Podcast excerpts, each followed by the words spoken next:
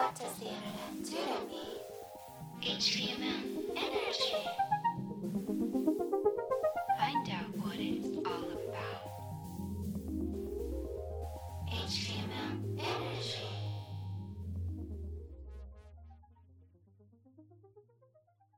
Could you tell me a little about how you first got into making websites and maybe, for example, what your first ever website was like? Oh man, yeah.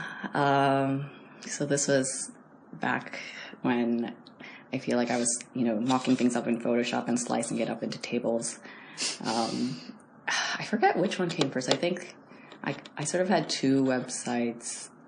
One was uh, for my my basically my fan art that I was making at that time, um, which was my introduction into like Photoshop and the, these digital tools. I feel like there were all these websites that were it was like a community around this thing that we all love, and um, you know we would have our own websites to showcase them, and then there was always this section on the website that was also kind of like affiliate links or like banners. Like you would make your own 80 by 120 pixel banner to like share with others, and they would post um, your banner on their page if they liked your stuff, and it was kind of like a nice community there. And then I think the other one was more for um, like my paintings. Like I kind of used to do oil paintings and things, so that one was.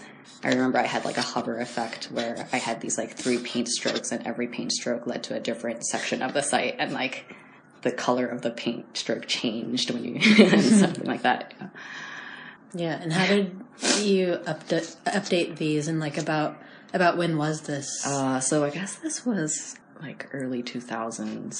And it was all just static HTML. So yeah, hard coding everything. Um, I think I, I learned about SSIs at some point and I was like, oh, this is so cool. I don't need to like duplicate the header on every page. So Wait, what- sorry, what's an SSI? uh, server side includes Oh. so like um like you could have you could um you just like have a header portion and a footer portion and in- include those in a in an HTML page and then Yeah. the server kind of pieces it for you so like very very rudimentary I think CMS kind of um cool, that sounds really pro um, for back then. yeah. yeah, and I guess that leads me to wonder about the state of websites today and if you think there's any benefit to still learning how to hand code with the omnipresence of platforms like Squarespace or Cargo. Yeah, I think it's almost like because of the fact that there there are so many options out there, there are pre-made. It's ever more important to learn um, how to code because those both aesthetically and functionally, I think every platform comes with its own sort of assumptions about how things should look or how things should work. And I think it's exciting to try to come up with that from scratch. And, you know, it's like a way that like raw material of code, like kind of using it from like building something up from scratch. I think it's like a, a much it feels it feels a lot more satisfying to be able to do that. I think than kind of using something that's pre-made. Mostly because I also find that with these templates, like the previews. The example sites look beautiful and amazing, but then when you try to kind of use that template for your own stuff, it doesn't quite have the same punch and kind of alignment I think that you're you're looking for um, and so I think being able to really use that material and as as a medium for yourself I think is really nice. And also something that I try to talk about with my web design students for example is instead of thinking of the website as like a container for your other work like a portfolio site kind of thing I think it's really powerful when you can actually use code as uh, material for your work itself. Like, like even if you're a painter, like what would you know a painting on in a website look like? And then there are lots of people who have sort of done you know web paintings and things like that. So it's really interesting um, and important for people to dive into just like the code, the basic code itself. Yeah. And I think one thing that I think I often find students tripping up over is, yeah, you might be able to understand like how to write an HTML document or, you know, what like a loop is, but then how to bring those parts together. Like I think how things work both on your local computer versus on a server and like the difference between paths and things um, i think is something that is really hard to teach in like a online exercise form i think because it has to do with working with your local environment and your server environment. And also i think a big part of it is like launching and actually publishing your site somewhere. And yeah, things like finding hosting and you know signing, registering a domain name, like all of those parts need to come together in a way, and I think that part can also be challenging um, when you're starting out. Totally. That's Yeah. like the biggest pain point, I Yeah. think, servers. Yeah, yeah, yeah. I, I keep wondering if there will be like a major server revolution. I guess like all the peer to peer people are trying to work on. That would be nice, I think. Cool. So maybe we'll switch gears to the your low tech magazine project. Um, could you just tell me a little bit about the background of Low Tech Magazine and how you and your collaborator got involved? sure. Uh, so.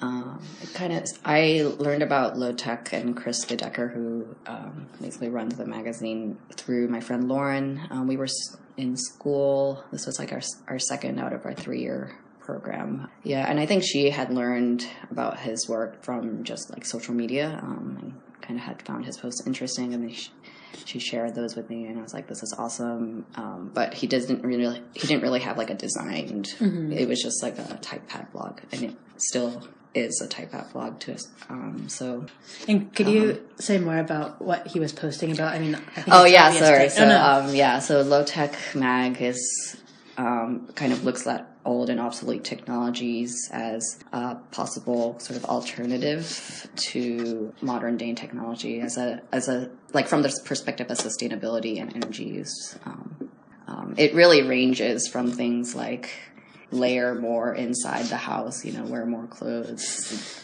or like you know things like solar power and like bicycle energy and and what I like, I think, about it is like he's always kind of thinking about the larger picture in terms of, you know, for example, just because things are digital, it doesn't necessarily mean it's more sustainable. You know, there are servers that are powered by fossil fuels that um, serve up these digital documents. And anyway, so with Lauren, we ended up um, applying for a grant through the school, the Maharam, through the Maharam Foundation, and that helped us with the initial bulk of the project in the summer um, when we worked with Chris and also our other collaborator, Roel Roscam Abbing. Um, his his he, his work is kind of around. He's a researcher and sort of artist working around networks. Um, at that time, Chris was in Utrecht, and at the university they were doing sort of a zero emissions campus project, um, and he was working on this thing called a human power plant.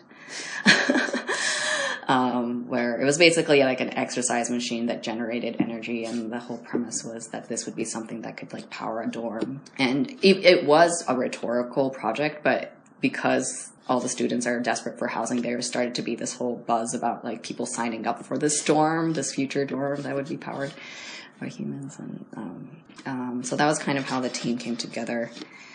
Yeah, we kind of every summer did a little bit more of a push. Um, and also Kathy, who is from Belgium, um, she joined more in like an edit as an editor and has been helping out with a lot of the translations. And yeah, Chris has a lot of different uh, languages he supports. So She's been helping with that too. And so, was it in your proposal that you would make a solar powered website version of Low Tech Magazine? Yeah, that was part of it. Well, we we Lauren was kind of focusing on the the print, um, some kind of publishing platform for that would work, like kind of thinking about sustainability in the book world. Um, and I was trying to think of a way to do that in the web world. It didn't really come to fruition until the summer afterwards. Um, so, like, I was I was work really working on like the skin of it and the front end and some of the CMS um, in the first summer, and then the second summer. By the time it was the second summer, Roel had helped Chris in developing like the hardware part of it with the solar panel connected to like the mini. It's like a Olimex, um, kind of like a Arduino Raspberry Pi kind of thing it was something we were thinking about, but it didn't really come to become that thing until a, a little bit later. Yeah. Yeah, and could you tell me more about like some of your specific design choices in the website? Mm-hmm. Um, like for example, I know the images are dithered so that they load quickly, but Yeah. yeah, what are some of the other things that you decided to do? Yeah, I think the big thing that we wanted to do was really expose the workings of the browser, like how much the browser already comes with hmm. a lot of styling and really leverage that because we really wanted to keep it minimal, but then also have it be legible reading experience. Like our inspiration was, you know, the original website, like the World Wide Web site. It's kind of in the same way that Chris looks back to old technology as inspiration for um, alternatives. Like we kind of went to, okay, so what was the first website? What did that look like? But then that has like no images and it's very stark. So um, it's kind of like drawing from that as in, in using the default styles of the browser. Um, but then adding things like imagery is important to a lot of the articles. Um, so using dithering to reduce the image size, but also I think dithering is a really uh, unique kind of aesthetic that tells people that it's compressed in a way. You know, it kind of calls attention to the fact that these images take up space. And then we also did uh, have like the battery meter in the background that is like a constant. And that's something that I think allows us to see really like the relationship between, you know, the, the traffic and like the, the things that are consuming the website power and also what's powering it is really like where that line lies. So I think it's a nice thing to just have constantly, though there has been a lot of backlash on like people don't like it being always there. um, same with the dithering, but I think in terms of how we want what we want that website to communicate, I think it's an, an important element. Mm-hmm. Yeah, that makes me wonder. The website says plan your visits so that you know when to go when the website's still online. And it's funny because I've always gone and it's always been online. Oh, so I'm wondering, maybe I hmm. just didn't go when it was offline. Like, does it hmm. ever go offline? Yeah, so actually, it's been going offline a lot the past couple of weeks because um, there was a software up- upgrade in in the um, the server software that we somehow ends up using a lot more energy than it used to so that it, it was started to go down basically every night. And one of the big questions has also been like what happens when it goes down? Like at currently they just can't see anything. It just says you know you, you, there's nothing that we're serving up basically. So and you know there have been suggestions about having like a backup but then then that like kind of like defeats the whole purpose. And I, I think one thing chris was trying to do is really question the fact that we need like a 24-7 100% uptime in website um, especially for something like his content which isn't urgent or timely. Um, maybe it's okay that it's only up 90% of the time. And that was kind of our goal is was 90% one thing we added in addition to uh, sort of the battery meter was uh, actually like a page size uh, indicator because we didn't want it to just be about this niche kind of solar powered website thing in the sense like because it is more just generally about trying to think about digital sustainability and like thinking about the energy use on the web so yeah we decided to just like have a constant page size indicator at the bottom of every page yeah i think we're going to continue to try to push making the infrastructure basically more transparent. And even things like with the battery meter, we've been sort of going back and forth with whether to when it because when it's charging, um, when when the sun is actually powering the solar panel, it's actually really difficult to gauge the capacity of the battery. Um, Roel and Chris would be able to sort of explain this better, but it would be more true to like the setup if we had just displayed the voltage, for example. Like when it's when it's using battery, it's like pretty easy to see the percentage, but when it's charging, like batteries kind of like fluctuate. It's not like a yeah, like an easy constant thing apparently. So maybe exposing that might be good, but then maybe it might be confusing up to most people. Um, so Yeah, speaking of behind the scenes stuff, um, could we talk a little bit about the CMS or how you how someone actually updates the website? Mm-hmm. And I understand that it is serving um, HTML. Mm-hmm. Yeah, how does how does that work? I know you were also recently in Barcelona working with Chris and your other collaborator, um, Roel, Roel, Yeah. right? Um, yeah, what kind of updates did you make this time to the CMS? Yeah. It's, so one thing, um, the, so the CMS is a static site generator, um, which I think made a lot of sense for us because we didn't want the site to have to, you know, be constantly dynamically using a lot of um, energy to serve up every every page. It is a little bit. It was a little bit of a struggle for me to start working with the CMS because it wasn't something. Um, it's in Pelican, um, was written in Python, which is great. It has. It's pretty bare bones, uh, and so a lot of things you would have to like write plugins for. In terms of like the workflow, Chris basically writes his articles in Markdown, which is also a nice way for him to have kind of like a local copy of his content instead of it being stored on something like Typepad, where I think they're they've also like stopped updating it. So if Typepad goes down, he would basically have lost all of his 10 years of work basically. So now he has like a local copy and markdown is a really nice format where it's really easy to transport. If we de- decide to switch cms's at some point one of the pushes we did this past time was um, uh, I mentioned like th- those different languages, so that's something we're working on where we're trying to have all the different um, translations of the articles also available on the solar website. And slowly um, like shutting down the other language sites that are all on different platforms because yeah there some of them are on WordPress some of them are on um, yeah other CMSs and Right. stuff so And they're taking up energy. yeah exactly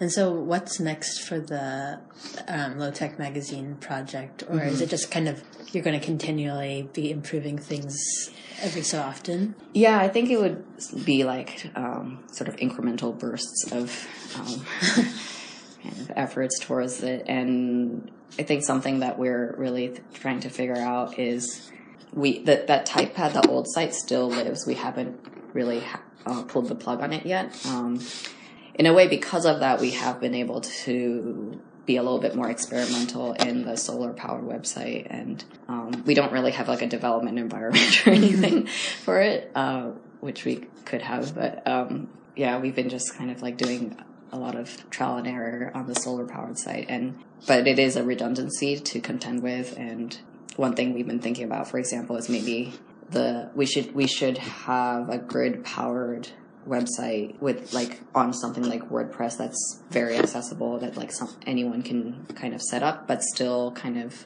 adhere to our principles of trying to minimize you know page sizes and make trying to make it accessible and avoid waste in that kind of context but maybe with different content and so that it's not an exact duplicate but like showcasing it in a different way the principles of sustainability Yeah, that was going to be my next Yeah. question. I guess is like I'm sure a lot of people are excited about this project and like want to have their own um, solar panel powered website. Yeah. Um, so it's like, what is the accessible version of this? Yeah, I think that's a really good question, and it's something we're trying to figure out. And like, obviously, solar powering by solar is it works best in a place like Barcelona, like, you know. And so, I think what we want to communicate that is that it's it is always about the context and like you know the physical environment also that you're in. And CMSs are tricky in the sense that you're all you're, you have to make some assumptions on the way people are going to be updating mm-hmm. it, and um, I think figuring out the right balance of like what you remains open versus what is helpful to build in is, I think, a, a big question. So Um, and going back to HTML now, do you have a favorite HTML element? this is a tricky one. I, I, I mm, it's kind of like choosing a favorite letter of the alphabet. I think But- you could also choose yeah. like top three if it were easier. I like the A tag. I think the uh, the link just because it feels so fundamental to the way the web works, and um, I think a lot is kind of packed into the one A. ta- Like it, you know, it's basically what the World Wide Web is based built off of, and I think also I when I'm talking when I introduce like the the anchor tag in in my classes i feel like it opens up it basically helps you talk about things like also links what i mentioned earlier with like absolute and like relative links and like you know it's also one where the that attribute is really important and i feel like a lot of elements just stand alone. They can be without attributes. It feels really unique in that sense of being able to understand kind of the whole uh, infrastructure of the web um, and how all the parts connect together with the A tag. And if you could describe your energy in just one word, what word would that be? It's also a hard one. But I think the first word that comes to mind is like flow. I think in one sense also because you, you think about the flow of HTML and how browsers render, you know, the flow of your elements. A lot of web design is about going or breaking that flow. Um, but also in terms of energy, I think I love websites where I feel like I kind of feel this flow of the energy from like the person and like the website to the person who is experiencing the website. And that's kind of like what I hope my websites can do um, is kind of transfer this like energy to the person who is um, experiencing the website somehow. Like, Uh, that's beautiful. um, last question, hopefully not too tricky. Is there any website you'd like to bring back from the dead, if you could? something that has been making the rounds in, um, or that used to be making the rounds in like the Grizzly graphic design community was this website for like embroidery instructions. I don't know if you know. Yes. see this. Yeah, it's like red and blue, but it like because someone had forgotten to close their tags and they were using EMs. Basically, every header was however point something like 120% of the size of the previous header or something and it keeps going on and on and on until you know you have these giant letters that fill up the entire screen and it's a really kind of beautiful experience of like scrolling through the website and it's also a really good educational tool um, about closing tags so i think that was a good one Yeah, Yeah. yeah, great choice. I I was actually recently looking at that site, um, but I know that site they actually fixed it. I think. yeah But then this blogger who writes about art history, um, Greg.org, restored it. Oh, Um, really? So it lives on their website. oh nice Yeah. cool. I'll, yeah, I'll make sure to link that one. Yeah, I like really love these like designs that are kind of like beautiful, but they also sort of teach you a little bit about how it works and how kind of like going back to like the tools, like exposing the tool. Like it, I feel like uh, the way something works is also part of the content of of something. So.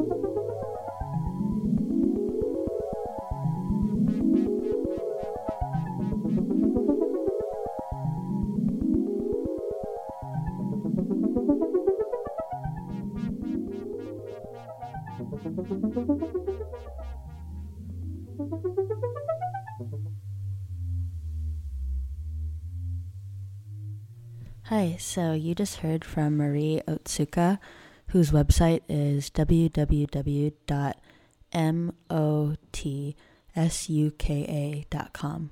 motsuka.com. Marie is a designer working around tools and methods for making, and she designed and developed the solar powered version of this low tech magazine website, which is at www.solar.lowtechmagazine.com. And the website Marie wanted to bring back from the dead is located at www.greg.org slash embroidery.